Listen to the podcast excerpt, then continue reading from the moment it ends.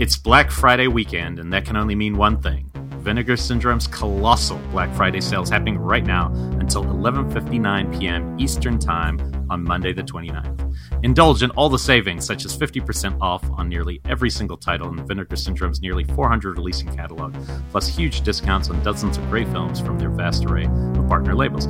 You can be the first on your block to own their stunning new editions of Flesh for Frankenstein, Dario Argento's Trauma, and William Malone's Creature, plus the worldwide de- Blu ray debut of the sci fi infused revenge rarity Steel and Lace, along with the worldwide UHD and Blu ray debut of Herman Yau's notorious Ebola Syndrome, presented fully uncut and from a brand new 4K restoration.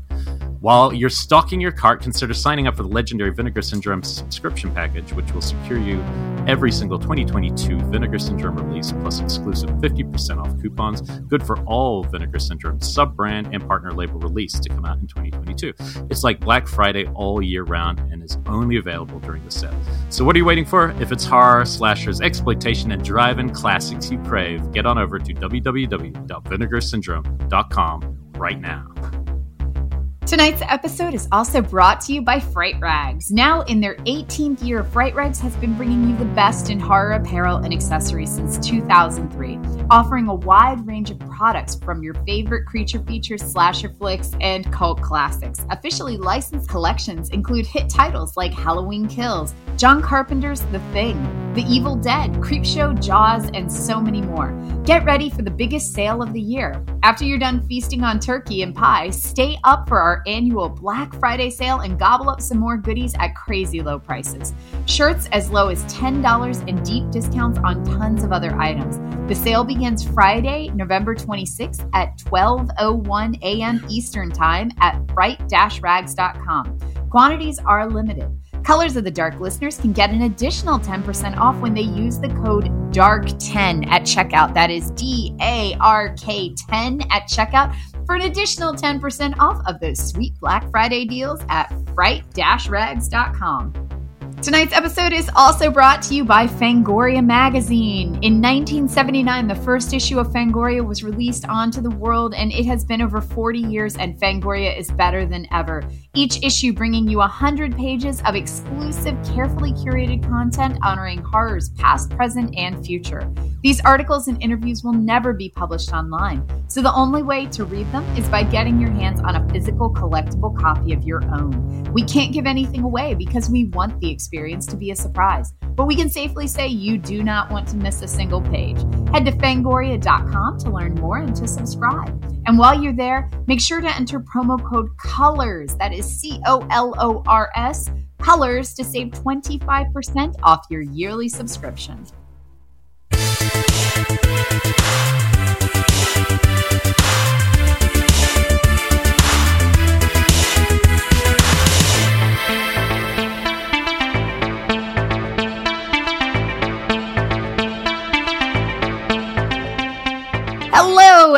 Welcome to Colors of the Dark. My name is Rebecca McKendry, and with me is my co-host Elric Kane. What's up? I'm just a co host. I'm Just just some co- co host dude. That's what I do. I'm a co host for Rent, multiple shows. I'm just the co host guy. Hashtag always be podcasting. Mhm. So, That definitely the case this week. Yeah, no doubt. That looks scotchy. What are you drinking? It is exactly scotchy. Ah, I have a Uh, uh, peppermint tea. It's actually J and B, so I am. Wow, that is super on brand. Um, Uh-huh. I grew my own peppermint. Mm. That's kind of crazy. Nowhere near fun. as cool. I know, I know. That's You probably cannot the be in an Italian I've ever movie. said. And admittedly, the only reason I grow peppermint is that shit grows like a weed. Like I planted one plant like five years ago, and I Ah. can't kill it. Like it does not die. Um, and it's basically taken over my yard. So now I, I have my own peppermint whenever That's I want. pretty cool. So, Yeah, yeah. It's Wait, what's cool. in peppermint tea though? Like just peppermint and what? Just What's the tea part? peppermint Oh, water. that's all you do, and then it's just hot water, and then hot water and peppermint. So there's no Yeah. tea and tea. There's just hot water, and the fusion becomes tea. Or where's Tea the tea part? Defined by diffusing something in water. This is a really boring horror podcast. Oh, I didn't Um, know because that. yeah, it's it's any type of leaves dissolved in water, and I don't even think it has to be leaves because like I some of the teas I get have had like whole fruits in them. Um, yeah. and things like that. And then some of them, like Earl Grey, is black tea and bergamot oil. I'm going to shut up now. Yes, I do like the black tea. Anyway, welcome to our tea podcast about fusion. Um, very exciting. Uh, yes, we're we're reaching the end of the year and things that are is getting some batty. Patreon level of discussion yes. we just had. We usually save that for like our Patreon show where people have to pay five dollars to listen to us talk about that shit. To, talk about the dishes, basically. Yes. uh, no, that yeah, it does. It gets weird there, but also can get banal in that way, and that's good. Yes, it's a mixer. I watched some cool stuff this week that I'm kind of excited about. Um, and I'm also excited in general about the Thanksgiving holiday because, well, one, Vinegar Syndrome's Black Friday sale. Um, mm-hmm. I'm definitely picking up trauma, but um, I also have a brand new stack of graphic novels that I am mm. so excited to dig into. So I'm hoping to read a bunch during the holiday. I still want to come over and borrow Autumnal. Oh, definitely. Autumnal. I'll come. Maybe I'll come. We learned how to yeah, say it. the, the author noted on Twitter that we had we had learned to say it properly. So autumnal. Um, uh, no, just I've quickly, got, I will. Oh, sorry. I was just gonna. I got a stack of stuff from Dark Horse, and I've got something called Thornhill, which I think is YA, but I started it last night and it kicks ass. Um, so yeah, I've got a bunch of stuff I'm gonna read over the holiday. That one looks huge, like a. Book. It is. It's like a. T- it is a book. It's a book. YAs can't even lift that novel.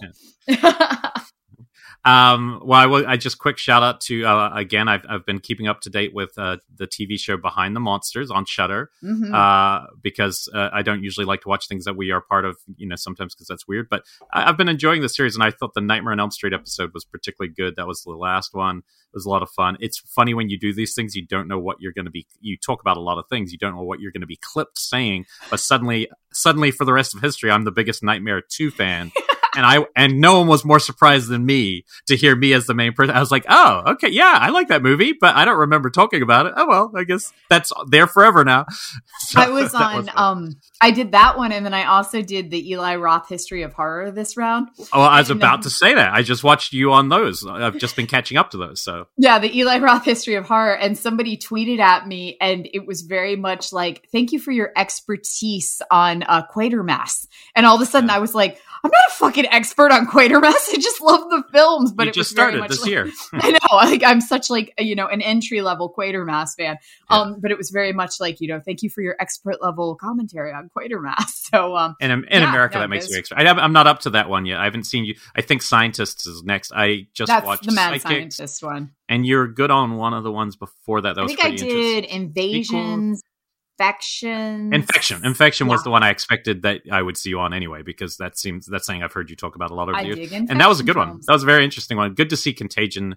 Uh, people catch up to uh, Soderbergh's very depressing, uh, all too close to home movie. You know, it's pretty. I wild. watched Contagion for again at the top of the pandemic, which is weird because I yeah. and I even talked about this um, on our podcast at the time that it was bizarre how right as the pandemic was starting, I binged all of these pandemic horror movies. Like I'm fucking poking the wound.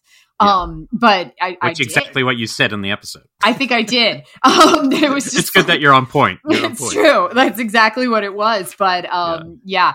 yeah. and Contagion, man, that shit fucked me up. Like, it, you know, at the time where we had no idea where this is going, and we still don't really have an idea where this is going. Yeah. Um, you know, how many different versions of this we're going to see. But yeah, it, I remember watching that and just I didn't even catch the gravity of that film the first time I saw it. I was yeah. just like, oh, this isn't as fun as Outbreak.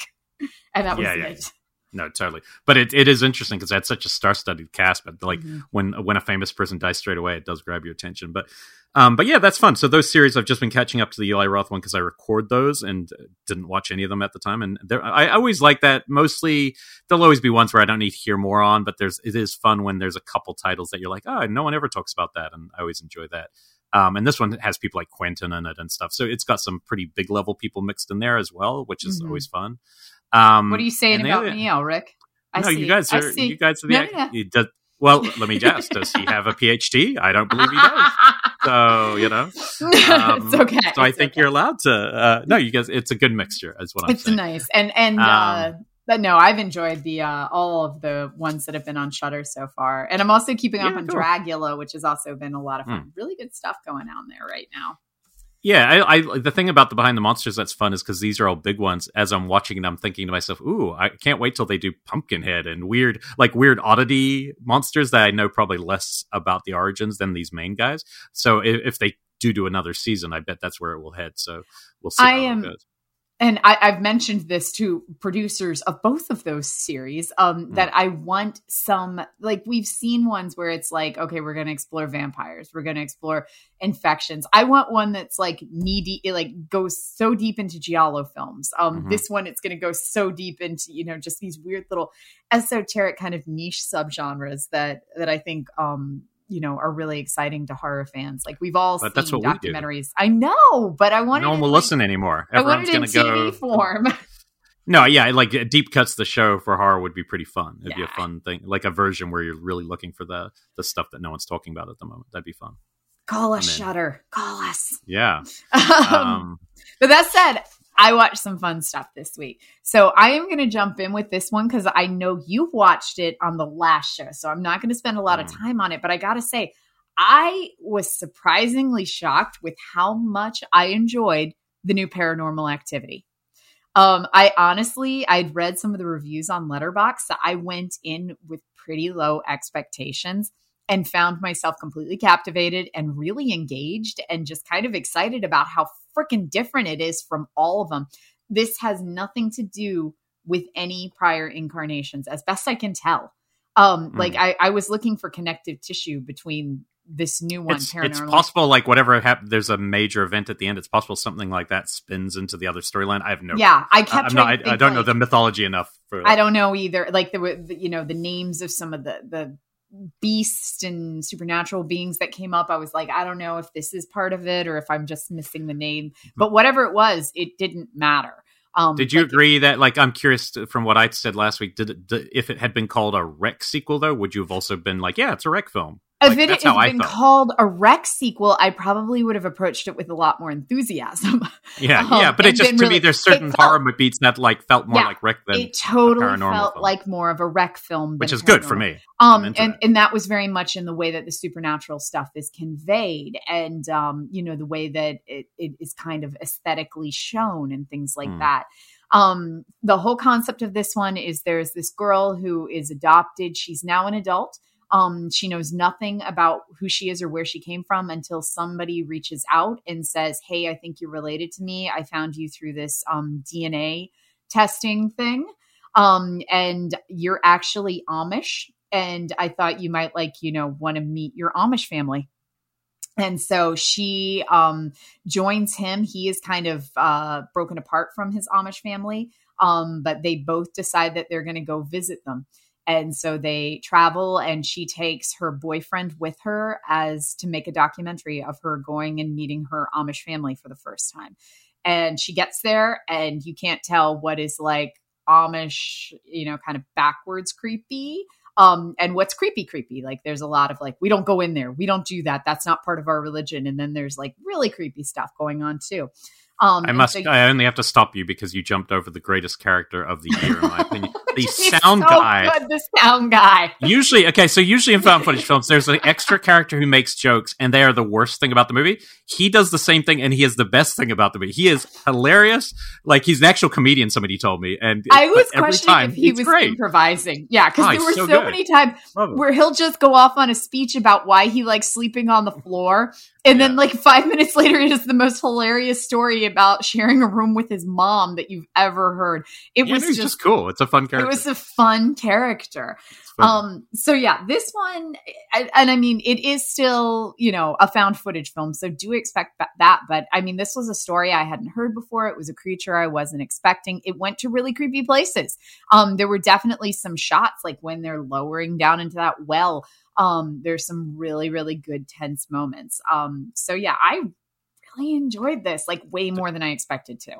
Yeah, there's some crazy stuff. The stuff with the church and well, there's stuff that like we were hinting at last time, but it's been out long enough to like let a little bit of that go. But it, that stuff feels like a different, whole different universe. Really cool, original. Mm-hmm. There's a couple. There's something that happens early on where she goes up into a locked room that was probably her mother, and there's like a ghost in there with her and stuff. And it's like it's scary for a while, but then at a certain point, her reactions are so like, oh well, you know, like yeah, it, it, was just like one of those kind of false notes. Yeah, it's like very, now I'm stuck in this room because the yeah. door's locked. No, it's not a perfect movie. Like these kind of movies, it's got a lot of those kind of false notes or notes where you'll question the found footage, but then at the core, it's still fun and and engrossing and you, you mm-hmm. forget about that you're just watching another paranormal film for a while and i think that's yeah good enough praise i think and it was a good snow horror there were some really good scenes mm. outside in the snow found footage wise um, that i really enjoyed kind of how they shot it because you don't see anything you just see the snow um, this is directed by william eubanks who did underwater last year one of my favorite films of oh god that was 2019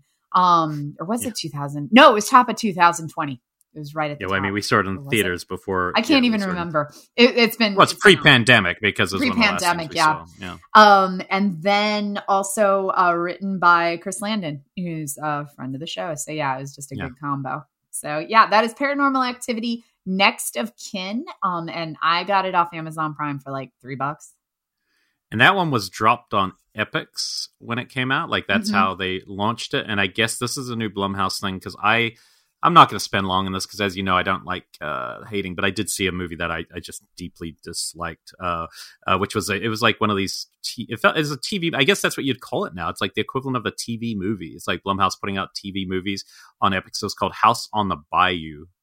No, and I saw that pop up on my recommendations. Yeah. yeah, so it's just so just like the paranormal one was dropped on Epix as an original, this was too. Um, and I watched it. It's I called it unfunny games because it's got a kind of a funny games vibe. Um, it's there's just saying it's like every few minutes you think, oh, it's going to go this direction, and it and it does something that made me just it kind of deeper and deeper into like the place where by the end I was like, ah, this just is not working for me. So I don't want to, you know, I don't want to put everyone off it. So mm-hmm. that's not what we do here. But it has got some. It's it feels like a lifetime movie. That I think my biggest issue is it feels kind of cheaply made, but then has some interesting ideas in it all the way through. So you're kind of you can see them not being fully realized, and maybe that's the TV movie. I sometimes just worry about the content machine. You know, when we're making movies without the audience in mind, it's just like we need a movie to place for this streamer but I don't sometimes see who was going to watch the movie. Um, but again, that's just me. Uh, but and this one is, has, I mean, yeah. even on the Wikipedia page, it calls it a made for television horror film. Yeah. So again, if you go in with that expectation, it might be a little different. But it's, I mean, a cool setting. It's like basically uh, a, a, woman who's from Westworld. Uh, I've forgotten her name. Uh, one of the Westworld characters. Uh, she uh, finds out that her husband has has been with this other woman at the very start, and she says, "We have to, you know, as a family, stick together." For our daughter. So we are going to go away on a family holiday and sort this out. And so, uh, and he's played by Paul Schneider, the guy from the first um, season of Channel Zero. He's a really mm-hmm. good actor. In this, it doesn't quite work as well. Anyway, they go down there and they are, you know, uh, just clearly not in sync and probably not going to work out. Uh, she keeps, ta- I mean, the words veal cutlets are said every five minutes. I swear to God, in this movie, it became a drinking game with me and Dick. We are like, veal cutlets, veal cutlets. She wants him to get veal cutlets. He doesn't want to get them, so he gets ground beef, and it pisses her off. And she goes, "What about the veal?" Anyway, it keeps going. Um, it's a very strange thing. They're in this giant mansion. Uh, they're in the southern mansion that she is going to be the real estate agent for, but they can stay in it a week before it's for sale. So that's what they're doing down here. And um, they go into a local store, and there's this kind of you know kind of hick guy, and uh, his like what appears to be his grandson. He keeps calling the guy grandpappy, and uh, they invite themselves over for dinner and more or less funny games their way into the home with them, even though they, this couple and their daughter don't want them in there. And from there, it becomes that kind of a movie. There's still a massive twist, and it actually has a slightly supernatural bend that never really fully explains it. So it's got a lot of other things going on. So there's a lot about it that was interesting and that kept me intrigued where it was going but all the while I, I, did not enjoy it. And so it's a weird it's weird you know sometimes i wouldn't even uh, bring it up but i do think you know some people will dig this one. Um it had just a strange quality. And maybe you know sometimes it's hard when you don't like the characters and if they kind of start for right from the start you don't really like anyone in the movie. Uh, and sometimes that can be tough to jump in for the ride. But anyway that was again it's just showing a trend in these kind of um, some of these big the big companies putting movies directly to some of these you know i wouldn't say obscure but more obscure. Epix is more obscure than amazon for instance where a lot of their other films had been landing. So uh, that was a house in the, the bayou didn't sell me this is the first of eight films that Blumhouse Television is developing for Epix Network. I'm reading about it right now. So apparently they have um, seven more coming. Yeah, so and it's again, I'll and I'll probably watch all of them to see because it Yeah. was no, it really wasn't different with the Hulu Into the Dark. I only, to be honest, I think I I only love one of those that I saw, Oh, and really? that was I Chelsea's. liked I liked a chunk of them. Like there was a Chelsea's, I really like, liked it. Yeah. Oh, you're right, you're right, actually. Year, a new you. I there was a I liked Pilgrim. Like there was um a chunk. I of find them that I interesting. was- I I, I found think really amusing. The body every- I liked. Almost everyone was twenty minutes, like, and that was the format. I guess it was a format issue where the format to me isn't a feature. The format's sixty minutes, and because they're Mhm. eighty, I always felt that every single movie. I was like, ah, this doesn't seem like a so. But again, um, you know, they're the, I obviously this is kind of replacing that model, which is cool. And look, I the reason I do like these models is it gives a lot of uh, uh first time or second time directors Mhm. movies to take that next step. So that on that side, I dig it. Definitely. But this particular one, not for me. Well, I'm intrigued by it because you had me at kind of at funny games and Bayou. Um, so You know, kind of I, I let's may- have a I may end dissenting view. Watching it. Um, so I'm gonna jump to a murder mystery, um, which I will say I debated bringing it up on the show, but I know just from when I've talked about things like this in past that there's a certain percentage of our listenership that digs these things. Um, and this is my weird obsession with watching these murder docu series, um, you know that that pop up on Netflix, and specifically as of late, I have been binging all of these docu series that take something that we remember from 10 years ago and then tell you about how everybody in the company is murderous bastards. Um, and so like two weeks ago, I talked about the Chippendales curse of the Chippendales, which was absolutely awesome and about how, you know, all of this crazy stuff happened with the Chippendales. Um, I watched the LuLaRoe one and We Were. Those ones weren't exactly about murder, but it was still kind of in the same brand. This week, I watched The Curse of Von Dutch this is a murder one. There is definitely a, mur- a couple murders that take place in this. And this is on Hulu, um, and it focuses around the history of the Von Dutch brand. I, do you, you remember Von Dutch, right? K- kind of, but it didn't mean anything to me. Like I remember this logo, but I couldn't even tell you Mhm. what kind of clothes they made. So when I jam. moved to New York in 2004, Von Dutch was huge, and everybody was like selling Von Dutch. You could buy it bootleg on the street, like it was a really hot brand. Like I remember going to the West Village, um, and it was just everywhere. Um, and I remember I had one friend who really wanted a hat, and I always referred to it as Von Douche um Hmm. because it, it, for some reason it just reminded me of like that's like Limp Bizkit and things like that. Uh, Um, but it it was a really hot brand. I remember like that first year that I was living in New York City.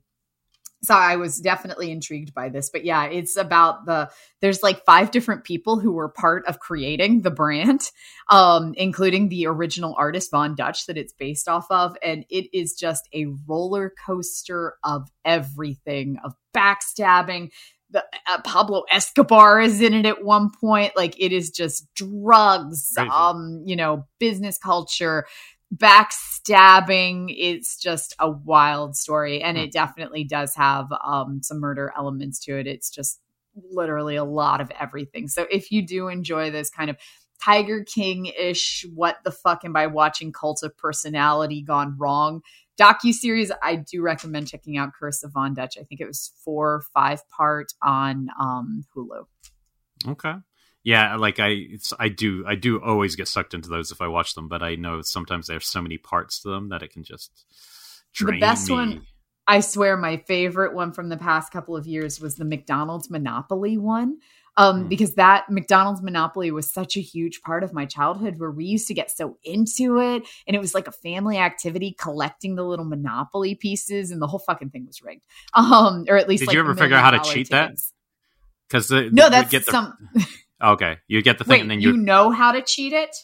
yeah. Well, no, you would get the piece. So in New Zealand, we had it too, and you'd get the piece, and if you took like your fingernail, you could just cut into it and and scratch the one. You'd always get basically scratch the free thing, and then you'd scratch it off and get your free whatever it was, Big Mac or whatever. And for years, that's all you know. All me and my friends ate.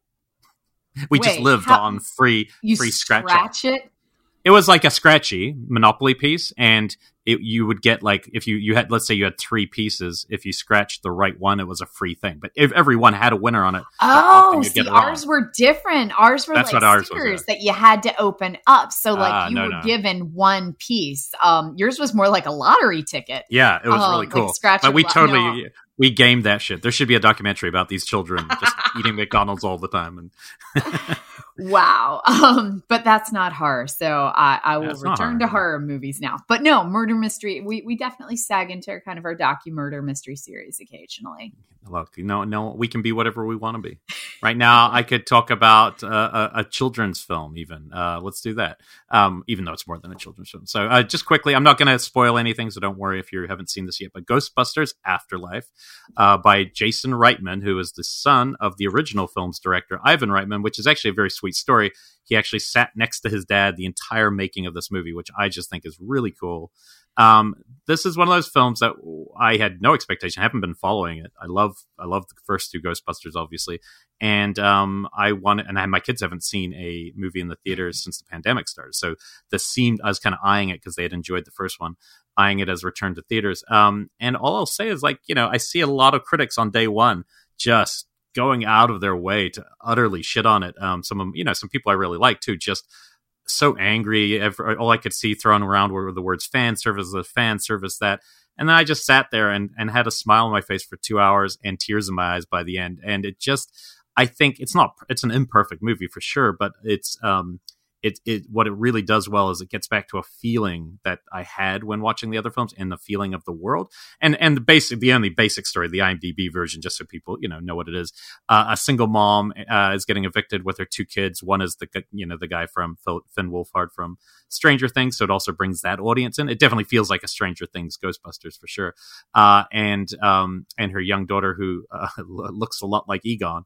Um, they go to, uh, her her father has died. Her estranged father, who she really didn't know very well, has died uh, at the start of this film, and we can kind of guess who that's going to be pretty clearly from the first couple minutes. And they drive out to this middle of nowhere. Uh, they called him the the dirt farmer because he had a farm of just dirt, nothing else out there.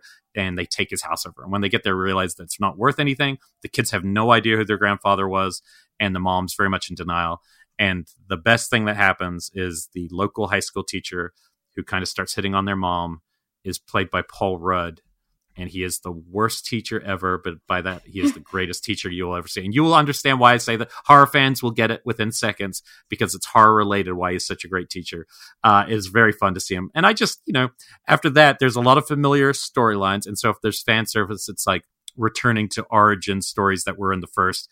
But to me, for, for what I wanted, it really ticked all the boxes of what I was looking for, and I just had a good time. And so I think sometimes as critics or filmmakers or whatever, it's best to just be able to turn it off for a second and just go, actually, this is a joyful experience, and I'm going to enjoy it. and my kids seem to really dig it. So, and Stay Puft Marshmallow Man was outside taking photos, so you know. Oh, that's amazing. Yeah, Aw. so I had fun, and I just also think it was cool that uh, you know Ivan Reitman's son got to direct it, and so to me, there's something uh, you know just fulfilling. If this was the last of it, I'd be I'd be happy. I'd be like that was good, fun. End, so. Well, we're going to see it on Thanksgiving Eve, so it'll be good for um, that. That'll be a good good time to go. I'm excited for it. Okay, well, now I'm going to throw us back to the 1980s um, with a little Phantom of the Mall, Eric's Revenge. Oh yeah, Um, so this was a fancy schmancy new release from Arrow with like box set and booklet and everything that you know you'd never dreamed that somebody would put this much time into Phantom of the Mall. Um, but they did, and it looks beautiful. Um, sorry, my children are cracking up in the background. they Apparently love it's Phantom of the. Mall. Phantom They of the Mall. It was it's on play- loop at your house. Whole family thinks it's great. Yeah. Um, so this is 1989, directed by Richard Friedman. The whole thing is, um, well, not the whole thing. I'll say a chunk of it is shot at the Sherman Oaks Galleria. So the mall looks remarkably similar to the Chopping Mall um, mall Oh, um, because they're the same place. Apparently, they also used a little bit of like the Westfield Promenade, but yeah, it was primarily Sherman Oaks. Um, the highlight of this movie is Pauly Shore in one of his first roles. He is in this. Um, he plays kind of like the comedic B character, but he's the best character. Something in the movie. unfamiliar to him.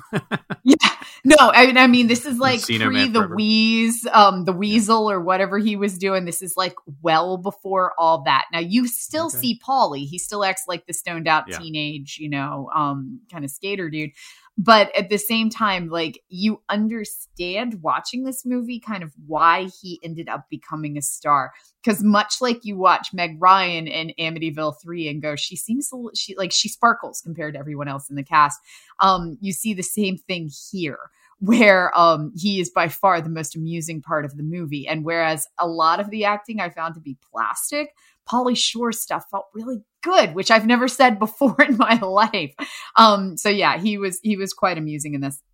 It's also got Morgan Fairchild, Ken Foree, like it's got definitely a name cast of it, and a whole lot of boobs. Um, so there's that, like very gratuitous dream sex scenes where just like, oh, oh, I was just having that sex dream again, and she does it like four times, and then they're in the dressing room, and then they're in the shower, like it's way gratuitous the whole setup is that there is this young teen girl who is dating this hot teen guy and one night um, there is a fire at his house and his whole family burns to death him included but he saves her. He throws her out a window and she is saved. Well it was a suspicious fire and a year later suspiciously they have built a mall right where his house stand where his parents were refusing to sell um, but since the the house burned down, they just decided to build the mall there. And Morgan Fairchild now runs the whole mall, and Ken Foree is her security guard. And um, suddenly, uh, the girl, the the girlfriend, has decided to get a job working at a restaurant in the mall. And suddenly, all of these strange things start happening. Like she's finding flowers in her locker, and someone's playing her and her old dead boyfriend's song. And the dress that she wanted just instantly appears there for her, and she begins to think that he is still alive. Lurking somewhere in the bowels of the mall is a disformed human who comes out to make sure that she is protected. Um, but at the same time, all these weird deaths are happening around the mall, so there's something else going on. Um, it's it's Phantom of the Opera set at a mall um, as you likely I, I guessed. Up to that. Yeah, yeah, it's um, it's very much like Phantom of the Opera, 80s style. Big hair, lots of mall culture, um, Valley Girls because it is you know very much kind of rooted in in Valley culture here in Los Angeles. Um, very few scares, very few gores, but gore, but somehow it was really amusing. Like it was silly, over the top 80s fun, and it was a lot of of kind of amusement in that capacity. Um, so yeah, go into this for the camp level. It was a trip. I have a dark secret. Oh God, this movie. You're in it. Uh, no, years ago I was at a Phil Blankenship programmed all nighter. Mm-hmm. I believe it was at Cinefamily before they changed back to New Bev. I can't remember. And this movie came on at right at that moment where I usually have to like I usually leave all nighters at about 4 a.m. And this is the one that came on. I haven't seen before, and I watched the first like you know 20 minutes, and I was just like, I can't. Not at four in the morning. I can't, and I left. And so I've never seen this movie. I've seen you know the start of it, uh, and so you know I'll probably get publicly shamed now by Phil. But it's not. It, it, I, and I saw a lot of people after I'd posted, I was watching it. I saw a lot of people online comparing it to Chopping Mall. It hmm. not as fun and over the top as Chopping Mall, par- possibly because it doesn't have killer robots. It just has dude with deformed face showing up. Crampton factor. So he's half the, the mullet. Yeah, he's, you, you know, him kind of showing up, being like, "But I love you." Um, and so yeah, it's still it's still got some some hilarity and some 80 silliness to it. Um, but yeah, I don't think it would keep me up at 4 a.m. But that said, yeah. um, this is a fun one for camp factor. I do recommend picking up the Arrow Blue. It just looked beautiful. So Phantom right. of the Mall, Eric's Revenge. All right, so one I missed a couple years ago, and this is definitely one of the best things I've watched this year. Period. Uh, I missed it a couple years ago when everyone was raving about it, and I just never really jump when people do that. Uh, but then I read that uh, Timo Tjahjanto, I'm totally butchering his name, uh, was going to be directing the House of um, no, the Train to Busan, which is now going to be Train to New York uh, uh-huh. remake. And so when I read that, I was like, all right, I gotta finally watch The Night Comes for Us. Um, holy fucking shit, this movie. It was. I mean, look, I love The Raid, and The Raid I think is maybe a little better as like a masterpiece of action cinema, but this one strays so much more horror and the stunts in this movie. Uh, Dick when I asked him about he had seen it, and I said to him, he said, "There's a couple stunts where you actually believe the person must have died." Because the stunts are so crazy. And I see what he means now. Like somebody like charges you at a window, the camera kind of swivels back, showing the person fall out the window to their death. And there's just like there's no seams to it. You're like, what just happened? Um, so this is a gangland enforcer uh, for the Triad in Indonesia, Indonesian film made for Netflix, which is amazing because it's one of the goriest films I've seen in recent years. Um, he he basically they have the these enforcers have absolute power to do whatever they want. And he's in a situation where somebody in a small village town has been stealing and instead of just going after that person they kill everyone in this village and and there's this little girl left and every and all these lackeys are about to kill the little girl and this gangland enforcer who's been acting without a conscience for years sees her grabs the gun off the guy heads towards her and then just has this momentary pause and instead turns and kills the rest of the triads and saves her and that basically now has start uh, sparked because he's not meant to do that obviously that everyone in this town who works for the Triad are going to come and kill him.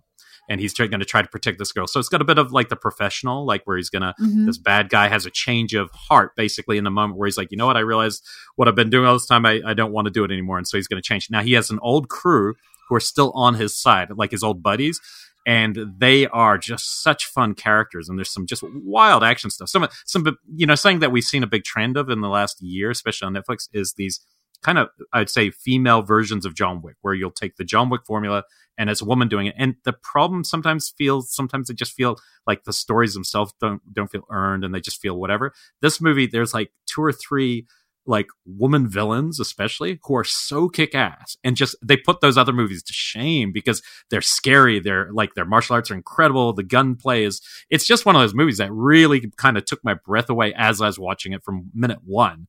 It's just unrelenting action, gore, um, and much gorier than say the raid, even though the stunts are the same. So it's not a horror film. It's it, it, but it's on that borderline for sure. Mm-hmm. I'd say mm-hmm. it strays more horror than most of these films. And he, it's it's it's basically the the triad coming to wipe all of them out. But the, like there's this one guy who's like got one leg, and he's kind of the junky member of his old crew who has always been a bit of a fuck up. He's like this. I think they call him White Boy John or something, and he's just uh, like savage, just try taking out you know like twenty of these uh, other guys. But yeah, no, this movie, if you haven't seen it like me, I know a lot of the people who we know are fans of this one because mm-hmm. I'd always people were so excited when Timo got this gig, and I totally see it here. Um, I'd only seen mostly his short stuff, and I've always been impressed, but this was a whole nother level. This this movie is definitely one of the most kick ass, fun, gory, brilliant martial arts, like a, like the craziest Cat Three Hong Kong film. It, and it's wow. it's made for Netflix. I mean, the fact that it was an original for Netflix is just bonkers to me because it's so intense. Um, I think you'd think it's really cool. It's it's a really good movie. So I've had this had to give it some queue. I yeah, it was it had been in mind for years, and I just didn't. You know, sometimes you're just. I reach a stage sometimes where I've run out of shit to watch at a certain period just because I've caught up on all the old stuff, and that's where I was, and I was like looking through all this new stuff and just had no desire to watch it, and I was like, you know what? Let's see what he's got, and he's got all the goods. There's a new TV show, um, and that is called Night the Comes Night? for Us comes from. He also made a couple horror ones recently after this, I think, for Netflix that are before the the devil comes for you or something. The devil takes you to or something. And mm-hmm. I'd started one that has a very rainy vibe, and it didn't really grab me a couple years ago. So I might actually go back now that I've seen this and give it a give it a shot again. You know, you mentioned um, that uh, he's doing the Train to Busan American Train to New York. Reboot. Yeah, yeah, yeah. Um, the Train to Busan guy has a TV show that just came to Netflix this week that um, I Ooh. haven't seen a lot of people talking about, but m- one of my students said it was amazing called Hellbound. Um, so I well, yeah, and you if you watch Train to Busan, you're like, this is so masterfully made. Yes. Like forgetting just that it's a great movie and it's exciting and horror, it's just brilliantly constructed. So you're like, whoever this guy is, I want to see what he does. You know, there was even an animated um follow up to it that yeah, was I didn't see it. Seoul great. Station. It was really good. Seoul Station was awesome. Okay. Um. So yeah. But actually, before we stray from Netflix, this is the last one that I officially watched this week, which isn't um quite hard but i saw you watched it too it's a good thriller so i'm at least going to give it um uh-huh. an interesting shout out did you you watch the guilty right yeah so and, and the only reason we will have had different experiences is because this is kind of like a let the right one in scenario where just last year i think it was or maybe right before the pandemic there it was a danish, danish, film thriller mm-hmm. and it's it's unbelievable and and so this one is still good and it's doing most of the same beats. It's not like, like the filmmaking is good, but it feels more like a I feel I don't know. You just sometimes feel the difference when an American remake is hitting those same notes. The other the other one wasn't at all sensational, and the guy's performance is much more internal. Like he's like Jake Gyllenhaal's doing a lot, right? Like it's a he's bigger, he's going you know, for thing. it. Like this Yeah, is like a big for it. performance. yeah, yeah. I, I much preferred the original, but I did think the new one was still good, and I probably would have liked it more had I not seen it. Is my guess.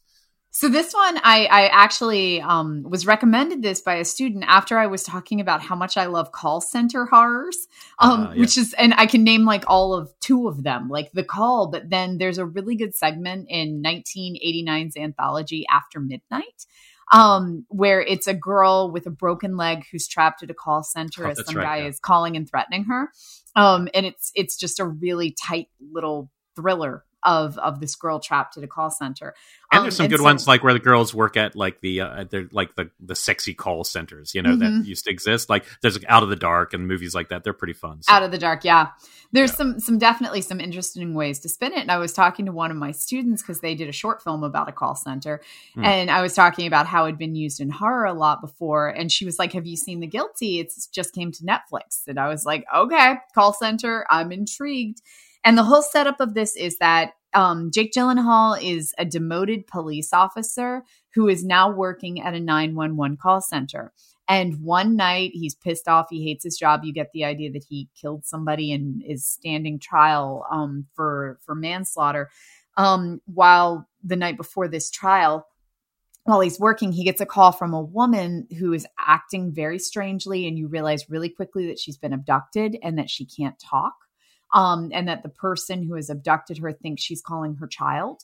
Um, when in actuality, she has called 911 and is trying to give messages to the police about where she is without alerting the pol- the guy um, who you think has abducted her, without alerting him that she is actually on the line with the police. And for me, part of it, I was, I felt like, um, not even knowing it was based on a Danish film. Within the first fifteen minutes, I was like, "This is such a cop out. This is like a COVID film where you know, Ah, where it's yeah. just one one guy the entire time." Because literally, it feels like that because um, you spend ninety percent of the movie with just Jake Gyllenhaal while he is on the phone. Um, and somehow it gets really captivating. Like it definitely gets engrossing. I have heard from several people that the Danish version just gut wrenches you more. Like this one had some some really good twists, but I've had a number of people say like the Danish version's better. Yeah, like the story, as from what I remember, the story of what he's following and how he pieces together her calls is pretty much the same. Um, but what this one, because it's probably because it's American, it has to add things like this city's on fire in the background, like Mhm. LA's on fire and there's arson and, that these like very sensational elements are around it because maybe they're worried you can't get enough excitement just doing the call. But in the other one, it's so pared down and it's only like 80 minutes that I found it really, you know, enthralling in that way. So again, it's, you know, these are choices. I mean, the guy made this as a good director too. He made Training Day. So, um, Mhm.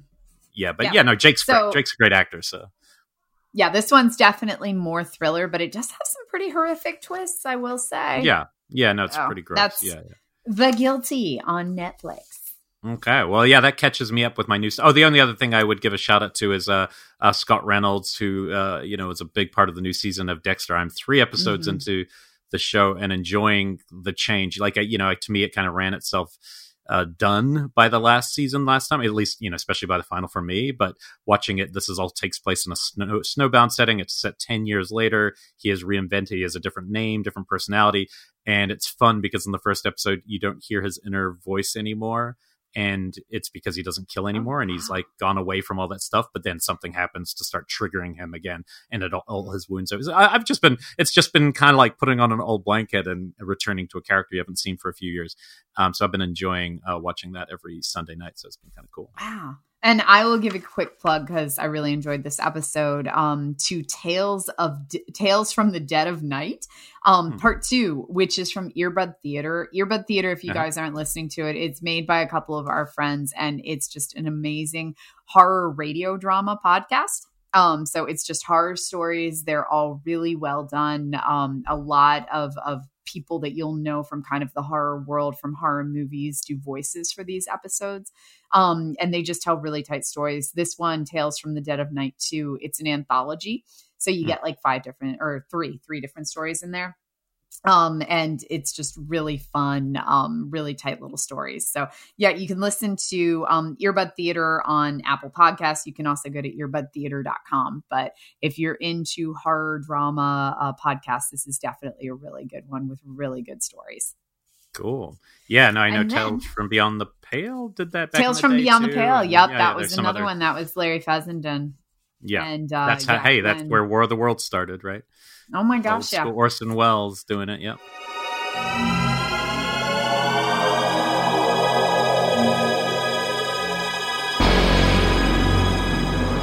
Okay, so for tonight's discussion segment, we have something that I'm really excited about. Yeah, so uh, at the end of every year, and we're close to the end of the year, I liked on whatever shows I do. I just finished my pure cinema ones. I love doing uh, recounting the films, our favorite film discoveries of the year. And so for horror, me and you have been doing so many of our kind of deep cut type titles on our Patreon deep cuts. So people there might be familiar with some, but we've talked literally probably about a hundred and something movies probably at this point. Um, and so we are going to each pick five favorites or five that we find interesting uh, discoveries that we made this year. And then up top, we're going to talk about a couple that we mutually both think are just bonkers great that we think everyone needs to hear about or put out on Blu-ray would be nice. So these films, these are not ones that came out this year, nor are these like our top 10 of the year. That will be coming, our top 10 lists of 2021 will be coming in December. The the kind of parameters for these were that they had to be older films that we literally knew nothing about and had not seen before this year. Um yeah, first so time in- watch. Yeah first time watch. So in many cases these are like super deep cutty titles um stuff that we would usually kind of relegate to our patreon but we wanted to collect um our top five and bring them over to this show. So these are going to be weird ones. A lot of these i cannot guarantee that you're going to be able to like find on something like netflix or amazon. Some of these i'll definitely be like happy hunting um but these are all amazing titles that we just want to bring attention to yeah in in attempts that hopefully they can get some more attention and get a decent release um Well, let's so start with Child's Play 2. well played Super deep cut. No one's ever seen the second Super one. deep cut Most people Um, skip to three, uh, the army one. We're going to kick off with a wild and crazy Italian film that we actually watched in December and talked about on our Patreon show last December. So it's kind of a cheat, but it is a good example of this. Um, and that's and it would be my number one. Oh, sorry. Yeah, I was going to say. It, otherwise, it would have been my number one. I love this one so much. So This was Spider Labyrinth, which I admittedly had seen before last December. I'd had a bootleg of this one for a while. Um, this one is super hard to find. I don't know why.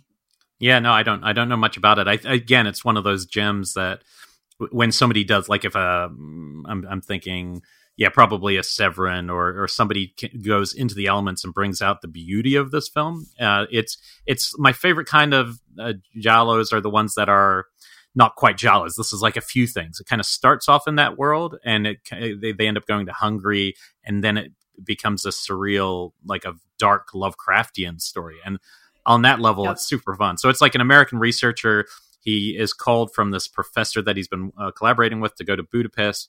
Uh, he gets out there, and when he does, ever, he's acting. The professor's acting really strange and slipping him like secret information. And it's like that classic, like the Ninth Gate and movies like that, where you get a little piece and you dig deeper into the mystery, uh, and you the start realizing academic Yes, realizing academic he's thriller. seeing dark lore. Yeah, and there's this crazy, and but, but where it really feels like um, uh, it feels in the Argento world, I guess, in the Inferno kind of style, is like there's this woman that- with red hair, uh, you know, stalking and slashing people, but in really like surreal kind of fantasy Yep. type, you know, uh, style, and he's slowly realizing everyone's in on it. You know, he's starting to get paranoid about uh, what why he's there, and then towards kind of the last act when it goes really Lovecraftian uh, it- you start getting the Sergio uh, Stivaletti, you know, did demons like practical effects that are just wild and really cool, uh, and it just take comes becomes a whole nother kind of movie. And so it's just Yeah. it really had layers, which I wasn't expecting when I first watched it. I definitely equate this very much into an Argento realm. Well, I'll call it Giallo-ish, but I put it Mm-hmm. Ish, more in yeah. like Argento witch vibe. Yeah, it's Yeah. total like Argento witch vibes, or even I'll say like The Sect, which is another Italian Yeah. one. Um, that it, it definitely has kind of those same, you know, secret cult of supernatural Satanist demonic things going on. Yeah. Um. So yeah, but, But with I- bonkers moments, which is cool, makes it it elevates it a little. This is one that I had found on a bootleg DVD at a convention like eons Mm. ago, like one of those ones where you're like buying DVDs out of cardboard boxes and you know everything looks like it's Xerox. Um, I had found it at one of those, and it probably sat on my shelf for you know four years before I finally watched it, and was just so shocked by it's gorgeous, like it's a really Yeah. well made film. Um, so this one, it's it's a hard one to find. So happy hunting for Spider one's- Labyrinth.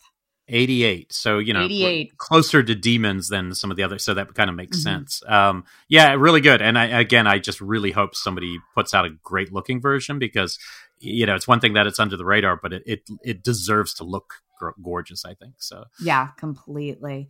and the Um, other one was more recent that we've both been on thinking about this one Yeah, I just this was my first time watch today. Um, so this one had been first recommended to us back on Shockwaves when we had Issa Lopez on. yeah Um, as a major talked about- influence for her film yeah And then I had another student um, in one of my classes over the summer who had also talked about how influential this was to her growing up in Mexico. And so then I was like, well, damn, now I have to get it. And this is the film Even the Wind is Afraid from 1968.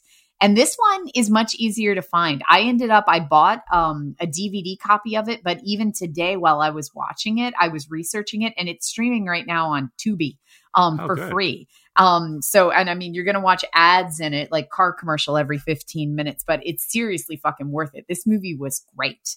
Yeah, it's eh, like I've been watching a lot of black and white, like, you know, 50s, 60s Mexican horror, but I hadn't been seeing much in color. And this is a really kind of beautifully shot, simple. I love how simple the movie is. Uh, the simple setting. It's a bunch of girls uh, in a uh, girl boarding school in Mexico that uh, is about to go. It kind of reminded me of the setup of uh, Blackcoat's daughter, actually, because It- uh, yeah, because the holiday's coming up and she the girls get in trouble, so they are uh, grounded essentially and not gonna not allowed to go on their spring break or whatever with their families. Much to their chagrin, they call their headmistress uh, the witch, you know, and stuff like that. And Mhm. this one girl, uh, Claudia, she's having these visions. Really, just the open, even the opening second, for first couple of seconds, grab you of this. She's having a vision the of cold this woman hanging intense. yeah like a, a girl hanging above her and the feet hanging and it's just like and she's hearing her name being called by some sort of spirit and so it's definitely kind of like a siren ghost movie where there, there's uh, we don't know who the person is initially but it's this the spirit is calling her name. She's sleepwalking and she's walking towards this tower that's been off limits to the girls uh, on the property all this time. No one knows what's no knows why. And you slowly start to unfold that there was a girl previously uh, a, a couple years prior who was who also was retained uh, over a break and ended up dying. And we don't know exactly what happened but it seems like that spirit's now calling to this girl. And i, I probably wouldn't say too much more about the twist because it's Yeah. really fun um, but man the way it looks and the way it plays out is very creepy It's amazing, and it's an all female cast. Like I, Mhm. there was rarely a guy in there, and the girls. Yeah, janitor is it, so- Yeah, they're the girls are so fantastic together. It's a grouping of probably eight girls that are stuck there, um, and they're all just fantastic. The way that their personalities function, like it's just really cleverly woven. And as Elric mentioned, beautifully shot. Like the way that it uses the color of their uniforms and the wallpaper, like it's just very aesthetical. Yeah, and, and knowing that, like, because I think the house that screamed is a Spanish Mhm. horror set in a you know girls' boarding school. That's great, and then Suspiria. It's so it's cool that there's this like you know there's this number of films now. Obviously, The Woods by Lucky McKee. like, it's- Alucarda. yeah, it's fun to yeah, it's fun to have Alucarda this gets in innocence. put more into like uh-huh it, alucarda gets put more into like the um the nun category but it's very much like girls Yeah. boarding school No, totally. And I, I what I liked about this movie is also how normal their world is. It feels like a very Mhm. relatable because it's like 68 in Mexico. I didn't know how relatable that would be, but it felt very, you know, not that dissimilar to what it would probably feel like now if you're at a at a Catholic boarding school with a yeah uniform. it felt very much like uh like uh, i'll say a pretentious boarding school it Yeah. almost felt like like a like a junior college like a fancy college But yeah, if I Um, was screening this, I would double it with Blackcoat's daughter for sure. I think that would make for a really fun girl stuck on vacation at their school Yep. and bad bad shit happens. But yeah, highly highly recommend. If we're uh, th- that's why we wanted to highlight these two. We don't know what the other films on each other's lists are, but those two we Yep. both want people to take note because again, there isn't like a Blu-ray of that in America as far as I know. So uh, and there no, and should be, even so. the DVD that I ordered of Even the Wind is Afraid, I'm fairly sure it's an import. Um, but again, it's streaming on Tubi right now, so definitely check it out while it's there. Um, but man, yeah, I'd love to see a, restoration blue of that. Yeah, no, great film and really good pick. And it makes a lot of sense when you see Issa Lopez's film because it has this kind of quiet, creeping uh, Mhm. dread and, you know, very relatable young characters. So very cool. Um, so yeah, take us, let's start, let's kick off our five picks. Uh, okay, I'm gonna go. do mine in order of kind of like my excitement about it. Um, Yeah, like too, how yeah. much I loved it. So I'm working up to my number one. So I'm going to start with one that was a recent watch um, that I'd never even heard of before. Arrow did uh, a beautiful Blu-ray release of it, and so this is from our Patreon show only a couple of weeks ago that Hmm. I talked about the Brotherhood of Satan from 1971. Oh my God, I'd never even heard of this. And it is now like, if I'm thinking like really cool 1970s films, this is going to move to uh, the top of the list for me. Um, it is about a family who rolls into town. They're having some car trouble. Um, and they roll into this weird town while they're on a road trip, and everybody in the town is strange. The adults are acting strange. You get the idea that some of them have recently disappeared. The kids are acting strange. The elderly people are definitely acting strange. So strange that the family is like, let's get the fuck out of here. And they can't get very far. And they end up having to go back to the town. Like the town has trapped them in. And I don't want to say anymore because this had some crazy fucking twists I was not expecting.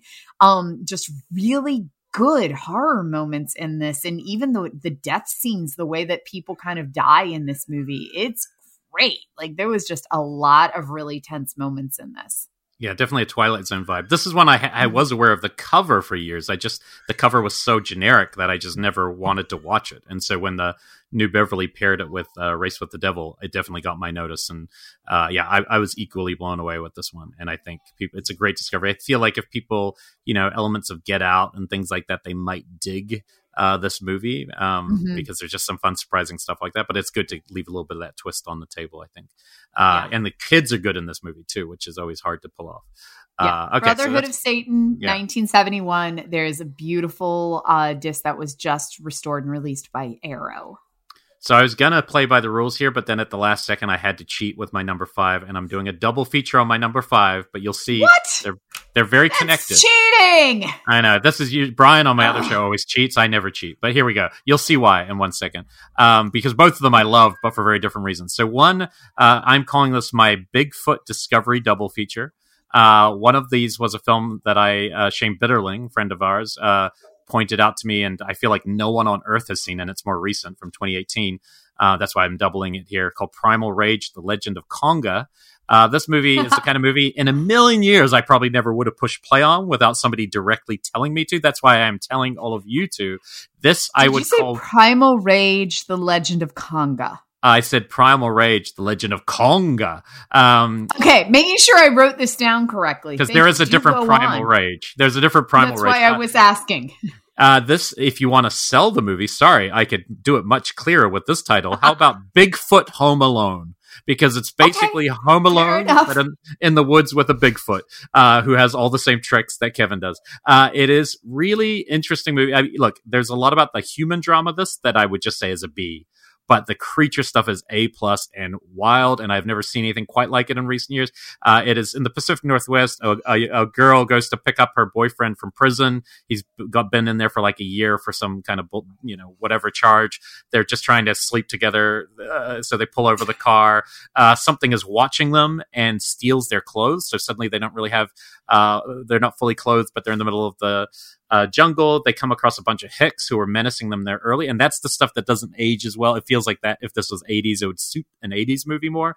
Um, kind of unpleasant characters, but it's all in service that the fact that they're being stalked by this um, this character that has, is an, in in the world of this film is a Native American myth that they call the Omas, and um, they're the main sheriff is this Native American sheriff who doesn't. He's a little strained from his community, and Mhm. because he doesn't believe in this stuff, and his community rejects it, so he's kind of the side storyline. And this thing, it's basically a Sasquatch who wears like a skull mask and uses things like bow and arrows. And it's that sounds really lame when you watch it. It it is completely badass. Like like they shoot it in a way that the character the creature is really resourceful and like and, and ends up killing a lot of people and being a menacing thing, but is also like King Kong kind of growing an attraction to the girl. So there's this int- anyway, for a modern movie, uh, I just was like, okay, no, this really is a lot of fun. I, I I've been trying to recommend it to anyone I can, thanks to uh, Shane's initial viewing of this one, um, because the creature is. I, love Bigfoot movies, but this creature is really something special. Um, the director is a first time director who is actually a, a practical effects person, who is probably why he made you know such a great creature. So I, I want to recommend that one, but I didn't want to do it alone because my other favorite that could be even higher in this list and I, I thought it sounded a little ass kissy to put it on this right now because today, if you go on Twitter, it's all over Twitter that Severin's putting this out. But I watched a shitty version, and that is Night of the Demon. And Night of the Demon Mhm. is the movie that everyone goes, oh, the video nasty where a biker gets his dick ripped off by a Bigfoot. And that is everything you need to know about that movie. It's, but I really like the movie. It's, it's kind of a, it's like a, you can already see the movie they shot. They shot a really boring movie about a professor who wanted to take his students up to go look for Bigfoot.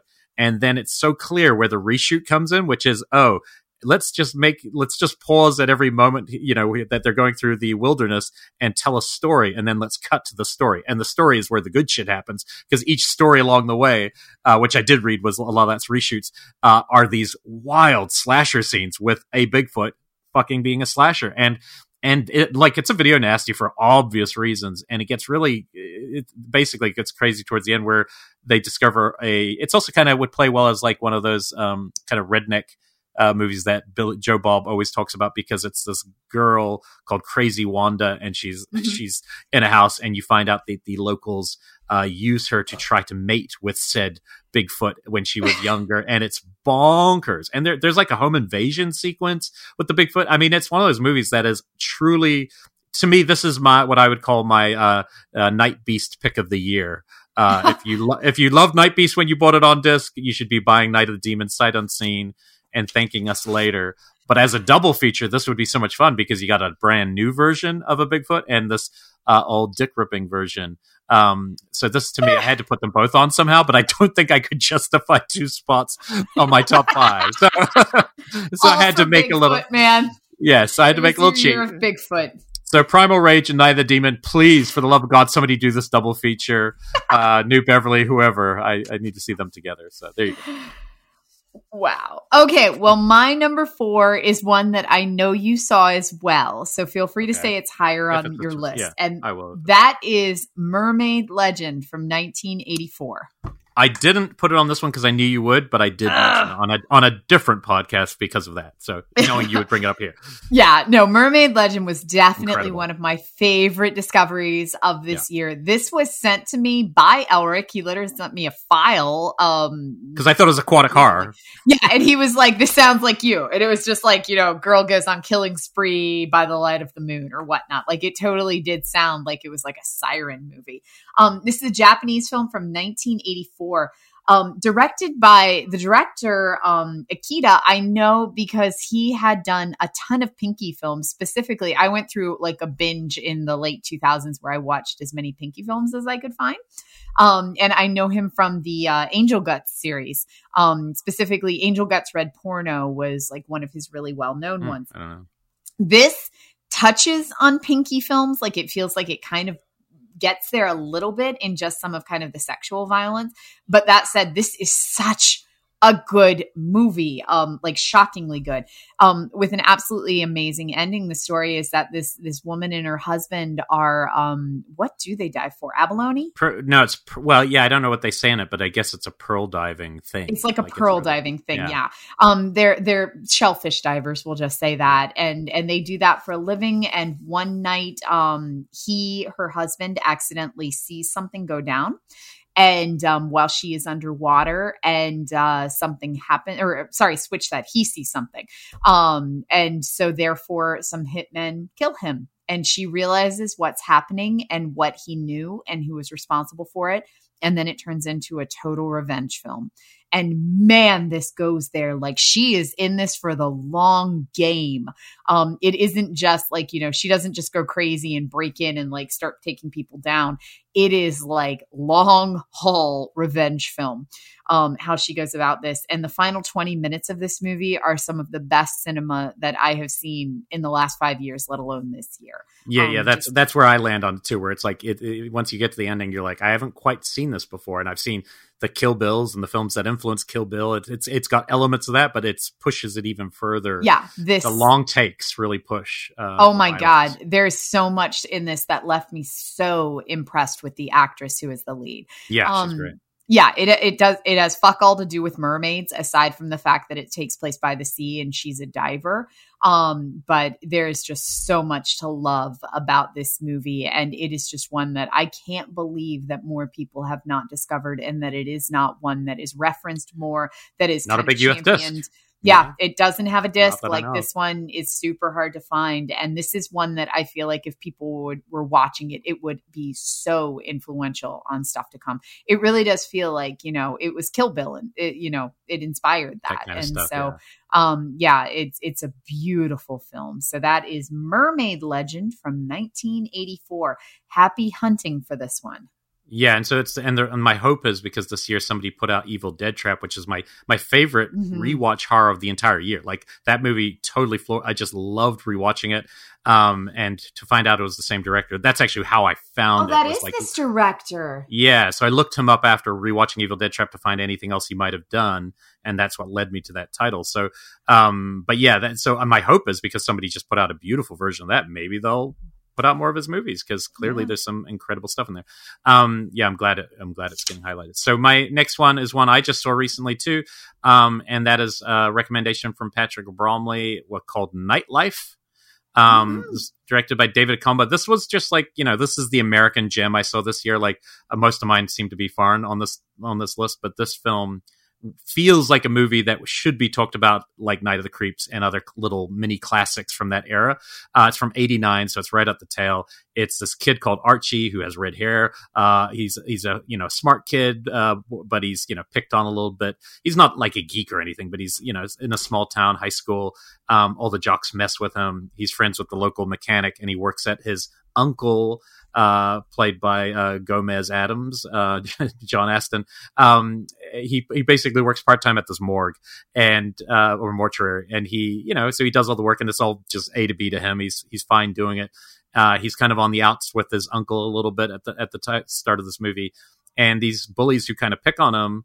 Uh, and play practical jokes on him, and their and their kind of hot girlfriends. They end up getting killed in a car accident one night, and brought back into the morgue. He's left uh, to kind of show that he can be responsible to his uncle, and lightning literally strikes the building, and they all come back to life, and they're actually not goofy and funny like it like you might think, and they're actually rather scary uh, and creepy. And it's like him versus these uh, zombies for the rest of the movies, and and it's one of those movies that I think if you just looked at the kind of marketing of it, you would guess that it's going to be a comedy in the second half because Mhm. of how the first half plays out, but it really isn't. It's just a straight these zombie things are going to come get you. You have to fight them off and then save your friend. And I found that to be what was so refreshing about it is it worked really well as a as an actual um, you know horror film, not a horror comedy in the second half.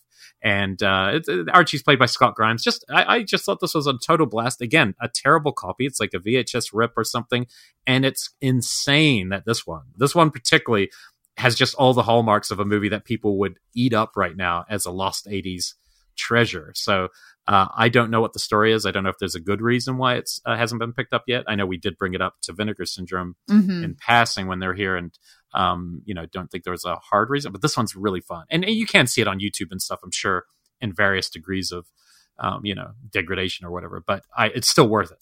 Just fun, fun, fun movie. So in my number three spot, I have um another one that Elric found and sent me and was like, "This sounds like you. You totally know my taste, dude." Am I Um, like your dealer? this- like I'm like a You like are. tapping your vein. I'm like, and this come on, is Becca. one that literally, when you sent this to me, like I, I think I audibly eye rolled. Like it was, Yeah. it was a hard eye roll. And then I was like folding laundry one day and was like, fine, I'll start watching. I bought a vampire motorcycle Nice. and um, ended up kind of falling in love with the movie. This is a British film from 1990. I bought a vampire motorcycle.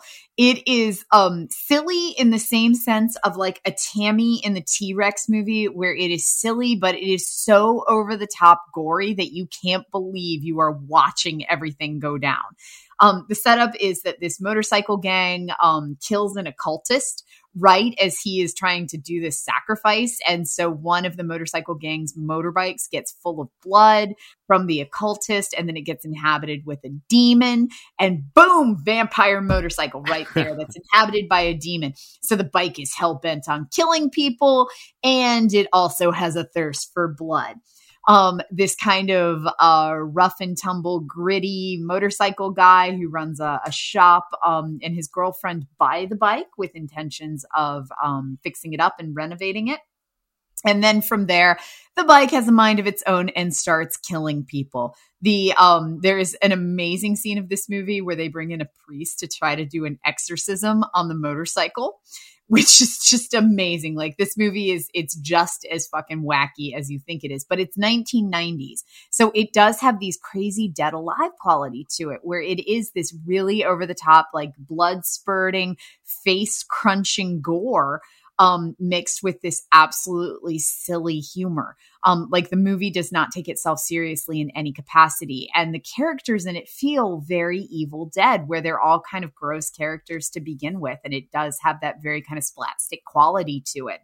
Um, the director of this did not spend much time in horror at all. He, right after I made or I bought a vampire motorcycle, um, transitioned into children's television where he still is today.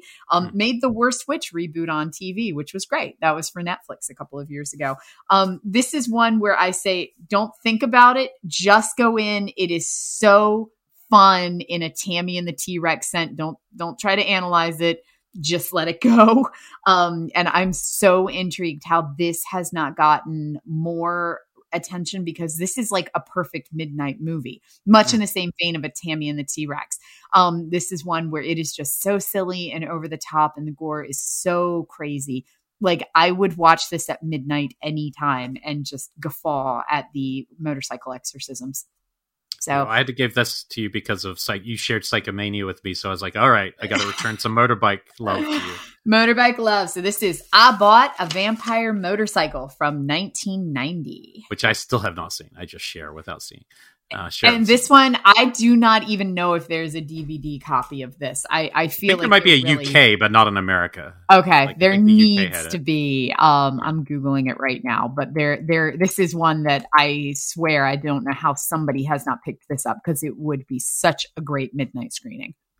Um, my number three is one I really, really dig, and um, it's called Eyes of Crystal but you have to be careful because there's also a brand new movie that came mm-hmm. out this mm-hmm. year called Crystal Eyes, which I've which heard is also, also great. Yeah, which and they both look Giallo-ish, uh, which is funny and, and uh, like malignant or something. But Eyes of Crystal, uh, this is Eros Puglielli from 2004. It's a Spanish Italian thriller, so it's kind of both co-production. But really, to sell you on it, it's it's as close as I've seen the vibe to say Seven, um, in terms of cinematography and the feeling of the world and the kind of uh, hopelessness and you know dark cinematography. Um, so this is a a young couple are uh, you know, brutally killed on this beach, and there's uh, like some body parts taken from the girl, and this, you know, obviously this kind of beat down cop has to start investigating. It kind of reminds me of also Argento's later period where he did things like Sleepless and things like that, mm-hmm. but I think in a way it's almost more stylish um, than his, his film. Um, it's definitely set in that world, but it's got this really good score, really creepy kind of uh, you know plot device with flashback structures that are actually really interesting in terms of what's happening. And I, I don't think this is too spoilery, but it helps sell it clearly. And we've seen this trope before, but this is the best I've seen where the killer is taking different pieces of people to create some sort of life-size doll made of body parts and has a taxidermist kind of mindset and skill set and it's really like kind of grotesque and disturbing all the way through but it's always an interesting kind of sexy thriller. Like it, it also reminds me a little bit of like those kind of Christopher Lambert thrillers like Night Moves and Resurrected. Like mm-hmm. there's just this little period where probably post you know uh, seven where this was the thing. But it, I like this as much as, or if not more than all of those. Uh, and this was a really fun uh, surprise. The actor from Arrebato, which also got a re-release this year, and you, we know we, I love it. He plays a doctor in it too, so I was very excited to see him pop up in a movie. I was like, "Ooh, it's that doctor from thing." But yeah, I highlight this is like so it's somewhere between a, a, an actual slasher and a giallo and one of those kind of crime mystery films from the you know you know late late 90s to early 2000s uh, really worth seeking out hopefully somebody again will put put a good disc of this one out called eyes of crystal well i have an update um so vampire or i bought a vampire motorcycle does have a nice blu-ray release from kino lorber um, oh, so I didn't yeah, even know that. and it's not it's not pricey. It's like twenty bucks. So I definitely recommend. And it's also got like six stars on Amazon. So apparently, I'm not the only one who thinks it's like some complete hidden gem. So, cool, um, yeah. yeah. I bought a vampire motorcycle. And what was the one that you had just eyes? Oh, of Eyes of Crystal. crystal. Mm-hmm. Yeah. Nice. My one and two are super fucking weird. Um, Good, but mine they, too. I, I loved these so much because they were super fucking weird. So for my number two, I am going to I I don't know if this is horror. I don't know if it's sci-fi. I barely know if it's a movie but I'm going to The Drifting School from mm. 1995. So this is one um, that I don't even know how I found. I'd heard about this because I'd read the manga Drifting Classroom a long time ago. Um, and then somebody sent me a YouTube link, I believe. It was you. Oh, I, I, I, did find it. These, Okay. Well, I think I I think you maybe had mentioned it. No, maybe I'd seen it on your t- watch list or something. but it, it, was on my watch list, and then you were like, "Hey, you know, it's on YouTube." Because I wait, is it the Hausu director? Yeah, it's the house. I think that's director. how I found. Yeah, that how yep. I thought about that one. Yeah. Um, I definitely had had this on my watch list for a long time because I'd read the manga, but I'd always thought that they did this made for TV movie of it, um, of the Drifting Classroom manga in 1995, and I'd always wanted to see it, but I'd always heard it was like really hard to hunt down. Well, Elric found it on YouTube.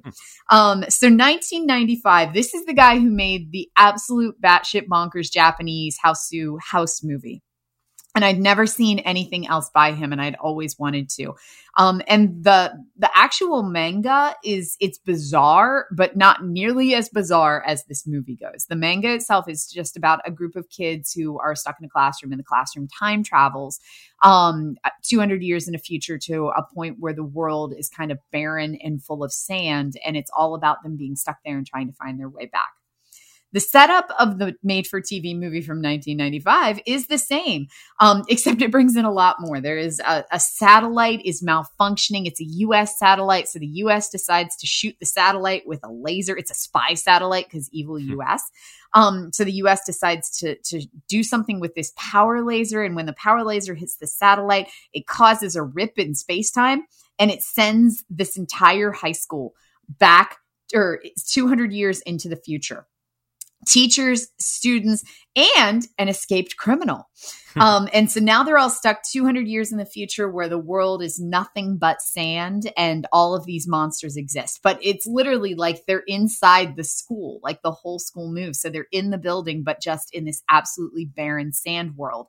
Um, and man, it gets weird. One of the students is telepathic and can still communicate with his mother 200 years in the past they're trying to send stuff to the students through the time rift like they're trying to send them medicine and food through the time rift.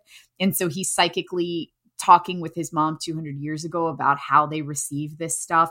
Um it turns into Lord of the Flies at points where the school divides into different factions and they're trying to kill each other and take each other down. Um, some students become very good at certain things. There's language barriers with the students as well, where they don't all speak the same languages. So, them trying to communicate becomes a thing as well. There is so much sand, like the school literally starts getting flooded with sand, and the kids are sandy. It's just everywhere. And then there's these monsters because the world 200 years in the future has these absolute fucking batshit monsters. Um, the monsters are some of them are trying to kill them. Some of them only attack at certain times of day. And then there are these adorable, cute little monsters that pee water. I kid you not. They end up finding water because there's this one creature that is constantly peeing and they're like, stop peeing on me. And then eventually it pees in some kid's mouth and he goes, it's water. It is the weirdest fucking thing ever. Um, and so this You want to see that in a Marvel movie? No, Right there. No This- peeing in mouths. This movie was just absolutely bonkers and weird and it, it was like goonies and i don't even know it was just like pack of kids trying to survive and get out of this scenario. Um so lord of the fliesy but just made by the Hausu director so you can tell how Wow, weird it's gonna get um this I, I watched this with um it was one of those i started like a sunday afternoon and was like i'll watch it while i'm doing dishes or making lasagna Yeah. or whatnot. And then 10 minutes later whatever i was doing i'm just done with and i'm just sitting at the table watching this Dinner's on fire. yeah. Doesn't matter. i'm watching the drifting school from 1995 um Nice. this it's, it's a tough one to find. You can definitely find it streaming online Um, nice. Well, I'm going to match your Japanese film with my number two is also a Japanese film. So look at us. Uh, my one, uh, man, this is an absolute uh, banger. Uh, this is from our uh, good friend, even though we've never met, but he'll always know we love him, uh, Shinya Tsukamoto, uh, Yes. who gave us Tetsuo out of the gates. Uh, his his movie that couldn't be more different than Tetsuo is Hiruko the Goblin from '91. So this is his direct follow up. It's fascinating. No, because this movie is much more like a Sam Raimi Carpenter movie than a Shinya Tsuka. It's nothing like the rest of his filmography. And Yeah. it, but that said, had he gone in just this direction, I would also have been okay because this is one of the most fun movies I've seen this year. Uh, this is him getting a big studio kind of budget suddenly to make this adaptation, I guess, of, of a you know story. I'm not sure what it's based on. And it's uh, this is what happens when you build a high school in the gates of hell. Uh, as we know, this never goes well. Um, it just starts with these young boys. It's their summer holidays, and they kind of are just bumming around. They end up going back to their uh, their school, and they see their kind of crabby um, the guy who uh, you know their caretaker, and he tries to r- chase them off. But then they see one of their uh, friends, who's this young girl, in a room alone with one of the teachers, and they're like, "Oh, what's going on here?" and try and investigate. And before you know it, that teacher no longer has a head, and they're like, "What the hell's going on?" And suddenly person by person is uh, getting decapitated or brutalized in crazy death scenes by an unseen thing, and something has been unearthed below the school uh, that is the uh, goblin, uh, said goblin. And what you get, what this really culminates with, is just some amazing practicals that almost like look a lot like Bottin's effect in the thing, where there'll be these uh, heads of these dead children and dead things on spider legs, and they are perfect looking. Like does not no CGI as far as I can tell. They look like all practical wild effects while these kind of Raimi-ish camera will like charge at the charge at the person and and then you know knock them over and stuff and they kind of uh, it ends up being the caretaker uh, and one of these kids having to try to save the universe in quote marks because at a certain point they look into the abyss under the school and realize there are thousands of these heads Oh. on spider legs and it's just it was such a surprise because i've seen a lot of his movies and there's nothing like this. This is kind of goofy. It's fun. It's got some scary parts. It's just like kind of ticks. It just shows that a talented director, kind of, I think, similar to like Peter Jackson, could go in many directions. And Mhm. where where a director goes, or Aronofsky is probably a better example. Where if Aronofsky had just wanted to be a, a mainstream filmmaker, he could have spent his whole. Instead, he doesn't. He wants to make Requiem for a Dream and and things like Mother, and that's just the, these guys have the talent to do whatever they want but end up choosing to make these more artistic, weird movies, which I dig too. So, uh, but man, this is just a great movie. I'm not sure if this, I don't think it's part of the Tsukamoto box set that was put out recently. So I'm not sure. I assume there is a pretty good version out there. So, um, but can't recommend it enough. It's just, I think you'll love it. You'll have an absolute blast watching this one. It's and it is really fun. not part of the Tsukamoto box set. Okay, that makes think- sense because it, I it have that, outside of that universe. Yeah. I didn't see this on there. Yeah, which is a shame because I it, this is one that I think as people catch up to, if you like wild, you know, movies and the effects are just super cool. So yeah, I'm not even t- telling you everything. There's some really cool stuff in there. So uh, and also Shinya has a he often plays characters like you know small roles and he pops up in there. So um, but yeah, highly highly recommend this one. Uh, which is called one more time Hiruko the Goblin. And I, while I'm here, I'm going to give my shout out to my. It definitely couldn't make this list, but it was the 40 minute Guzu the Thing Forsaken by God movie, which almost feels like it's in the same universe as Hiruko. yeah, Utterly insane. And it's 40 I'm- minutes of blob monster. I will give my shout out to, um, and I'm wondering if this is like a grouping of films, Gakadama, The Demon Within, which was my weird Japanese monster film from 1985, um, about yeah. the people who have to keep eating the demon or else the demon becomes the, it's, it's, yeah, I want to see that one. You mentioned gory, that. Yeah. Super gory. But yeah, um, Gazoo also is like set in a boarding school kind of kids and stuff. So it's it's just there's some crazy movie. That one's only 40 minutes and God knows I don't even know where that exists, but I was. think Akadam is only like 50 and it's on YouTube. Yeah, so I mean these things are out there if you're if you're willing to dig like we are. Uh very fun. Amazing. Um so drum roll, my number 1. Um my number 1 is also a Japanese movie. Um, this is another one where I'm like, I don't know whether to call it an art film or a horror. It's definitely got horror components to it. It's just amazing. And this film um, ended up becoming a huge influence of kind of some of the stuff that I did later in the year, including the film I just directed that I'm not mm. allowed to talk about yet. I can say that this was an influence just because I watched this um, in February and then I was pitching this film around. And so elements of this ended up getting woven in. So really influential on me. Um, and this is Survive Style 5 Plus. Hmm, this is, um, I do not even know what genre to put this in, just weird and fucked up. Uh-huh. Um, 2014 Japanese film, um, directed by a, a guy who, um, Gen Sakaguchi. I'm probably saying that incorrectly, but um, this is kind of like his only feature. It looks like he mostly does commercials and music videos, and that is what shows the most in this film. This film is so fucking stylized. It's basically pulp fiction a really weird goddamn pulp fiction. Um, a really artistic one too, where it is five stories. They are five separate stories, but they are all connected together. So the first story is about a guy who is killing his girlfriend, but she won't stay dead. Like it opens with mm. him burying her, and then she comes back and she kicks his ass. Um, mm. and she's trying to kill him. And so it keeps going back to him trying to kill her and she keeps coming back and then trying to kill him. Hmm, cool.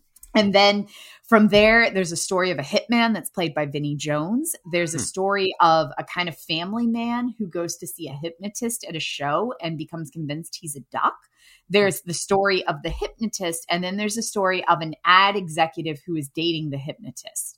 Hmm. And they all get interwoven and murder because there's a hitman. Um, it all becomes part of it. There's actually a sixth story now that I'm remembering. So there, there's a couple, you know, all of these different storylines, but they're all woven back to the guy whose girlfriend will not stay dead and the hitman. Um, and they are so hyper stylized. Just the production design on this movie is just breathtaking. The filmmaking, they are just fucking bonkers. It is uh, like literally, I mean, the movie I'm sure is like 90 minutes long, but it flies. It is just like there is so much to look at and see and it just flies. Um, so hmm. this is one I, this. I, yeah. I highly recommend checking this out. Um, it was released to DVD back in 2004.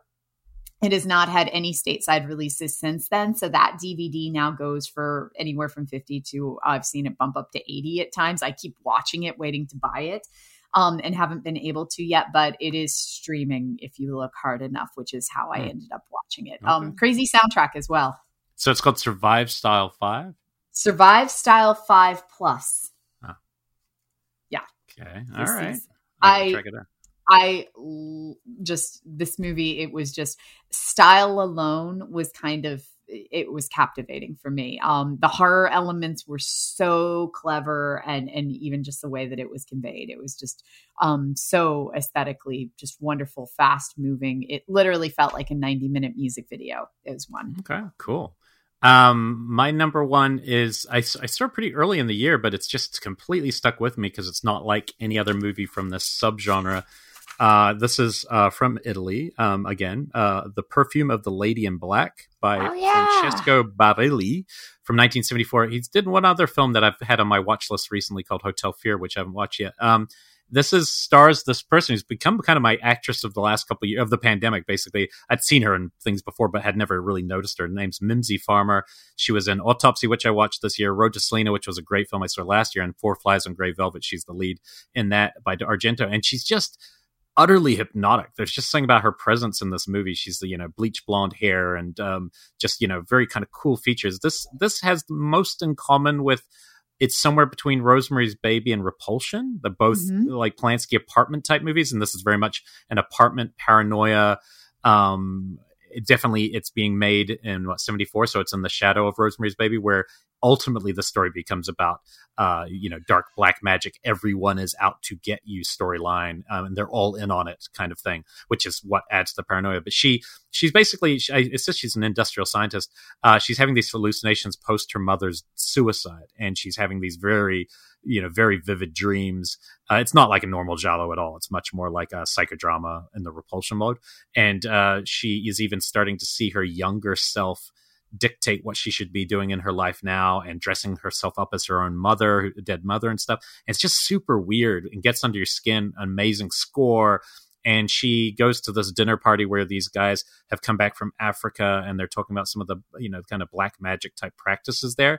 And it starts making her dreams and fantasies worse. And then she starts having paranoia that every person in her apartment building is out to get her in some way and even goes towards kind of a cannibalistic subplot uh, that kind of really comes to fruition in the end but all the while this is beautifully shot classy. It's like that high classy cinematography sound and performance that feels like a different genre. It's almost like this other i feel like i've seen a couple movies recently that feel like they're just they're that giallo wouldn't be quite right but it's the closest thing label that exists for this this type of movie that also existed where people were able to go off a little more in the art um, art house mode but it's also really just it gets under your skin creepy and weird. Um, so i really love this movie. Uh, this one's a little easier to find. You know you might be able to find it on amazon. There was a good european you know blu-ray of it for sure. The soundtrack's been out for uh, you know people always i think i knew about this film more from the soundtrack back in the day um, than and it's a title i always knew existed. I just had never watched it. And fantastic movie really got to me this one um, that is i always get the title wrong though so i'll remit it's the perfume of the lady in black um, Wow. I've Yeah, I've really seen cool. this. I've seen this cover pop up on so many lists and queues, and I've never watched it. So it's now, it's real it's definitely your bag like you would i think you'd be like ooh that's that's a good one uh keeper so uh, the only other thing i was going to mention just like you know that's our list but there i did see i know you've been watching a lot of the um you know we've both been talking a lot about british christmas horrors for a long time Mhm. you've been watching Yeah. some of them if you had one you wanted to highlight I, I just because i wanted to highlight um because it's out now there's this um collection from the bbc called the short sharp shocks and on that the reason i had to get it straight away is there was a short short film 38 minute film called the lake by Mhm. lindsey vickers it's the only other movie this director made they made the film i took my my favorite discovery of about a year or two ago called the appointment from 1981 um, that was their only feature. They were mostly a second unit director on a lot of hammer films. And this is just about a couple who drive out to this house by the lake. And it, it- the house is where three years earlier somebody had murdered their family and had gone missing. And they go out into this lake and they're just having a nice day. And just slowly it's one of the creepiest things i've seen this year slowly something is getting closer to them.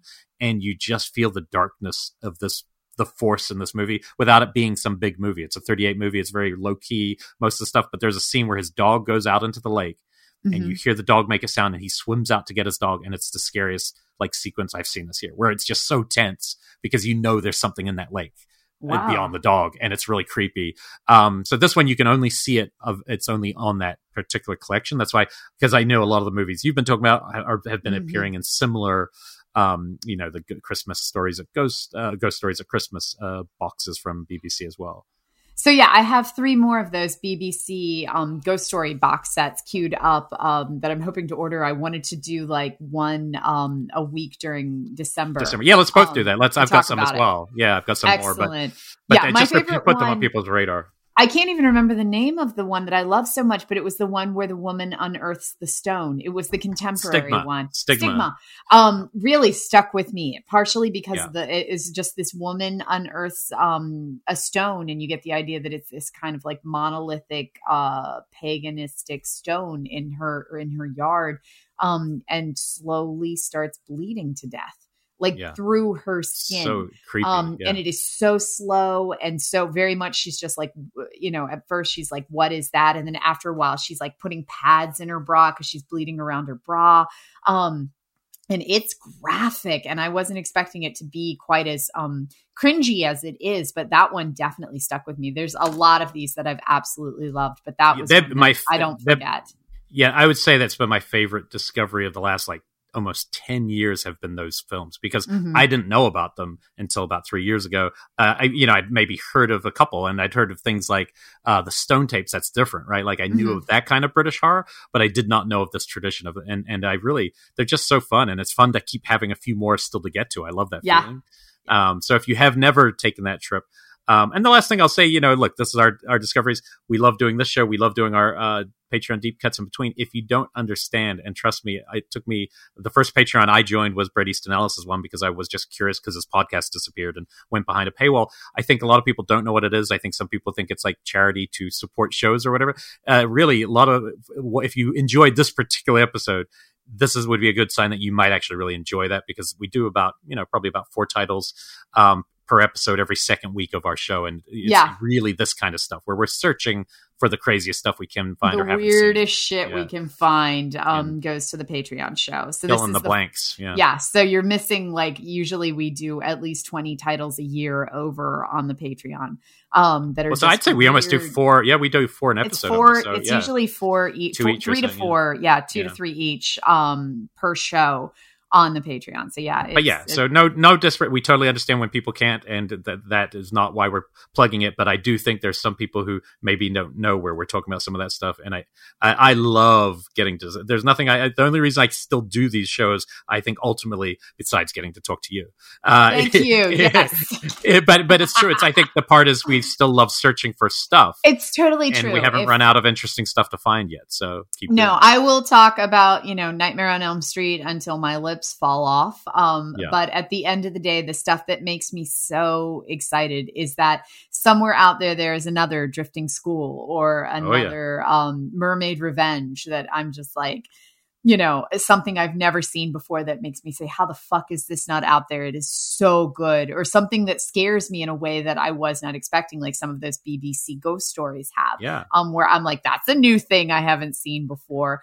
Um, I'm constantly looking for that, that it's, it's such like an addiction where I'm constantly looking for yeah. the thing that will thrill me in a way I've never, you know, seen it before. Yeah, because I mean, I'm a big fan of that thing. If there's a couple good scenes or great scenes in a movie, mm-hmm. especially horror movies, that especially ones after you've seen as many as we have, that's enough to get me interested. A lot of the oh, time, oh, yeah. If there's a couple oh, yeah. cool moments or cool practical effects, and so that's where we do the search. So we're uh, we appreciate those who have taken that journey with us over this last very difficult couple years, obviously, and especially this year. And now we're reaching December, so it's a uh, good, good all around that we're effort that we're making it to the show. So yeah, we have um, some really cool shows coming up in December. I will go ahead and say our next show in addition to what we um, are about to watch over the Thanksgiving holiday, we have um, journalist and critic and just amazing all around horror nerd Clark Collis joining us um, to talk about his new book, um, You've Got Red on You, which is the history of Shaun of the Dead, um, which I'm really excited. I started reading it a couple days ago, and oh my God, it's so just amazing how kind of deep it gets into the creation of like where the ideas come from. It's oh, got cool. storyboards, it's got sketches, and just it's it's wonderful. We'll have to and make then, him bring some uh, zombie pics to the table for that one. I think. No doubt. Yeah. And then the last uh, episode of the year, the last episode of December, we do our 2021 top 10 countdown each. Yeah. Um, and uh, that's this year. is a big question, Elric. How are we handling like streaming things like Midnight Mass or Evil? It's um, are we on. only doing it's films? It's all no, on. I think, any, I think if you want to go that direction, you can. Um, I'm I'm down for that this time uh, because one of those ones you just mentioned is just was going to be on my list no matter what. So I, I was um, thinking brand new cherry flavor is probably in there somewhere. Sure, like yeah. Again, it would be hard. I mean, unless you want to do a thing where we do ten films and you put you can place next to that a couple TV type other thing that could be fun too. Um, cheat how you want. I don't know. I'm kind of I'm all for just ten best horror 10 projects right. of the right. year. I mean, oh, I know gosh. mine will be more film, but you you'll be tough though because your graphic novels will be will end up eating too many. Graphic spots. novels, I yeah. I think you need to do that as a side, a sidebar. I think yeah, I probably would because books as well. Like I yeah. definitely dig because part of it's the ranking too. of like what what did we love to you know because a lot of them people might not have caught up to all of them. So, yeah. um, okay, well that'll be fun. And uh, yes, thank you all for the support and thank you for listening. And uh, I even have a few picks to catch up to after your list, so that's good. That's awesome. Yeah, I have a couple that I just wrote down as well that I need to catch up on. Night comes for us. I'm I think I might go watch it tonight. Oh, and when you ended the show, this is the perfect ending. You said something like, "There might be another drifting school out there." Well, guess what? I I just found something that I am going to be sending you that I found from Japan from a couple years later called Haunted School, and it looked really cool. So, okay. So this is why the journey continues. That's my Sunday afternoon watch yep. while I'm doing laundry. So yep. I'm in. Excellent. Huge Q journey to take us out. Thank you guys. Have an awesome Turkey Day.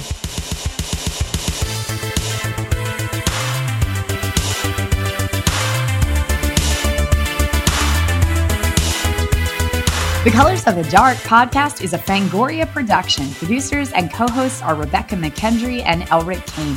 Executive producers are Tara Ainsley and Abby Gould. Associate producer is Jessica Safa Amir. Sonic branding by Michael Rodriguez. And of course, our amazing sound engineer, Ernie Hurtado.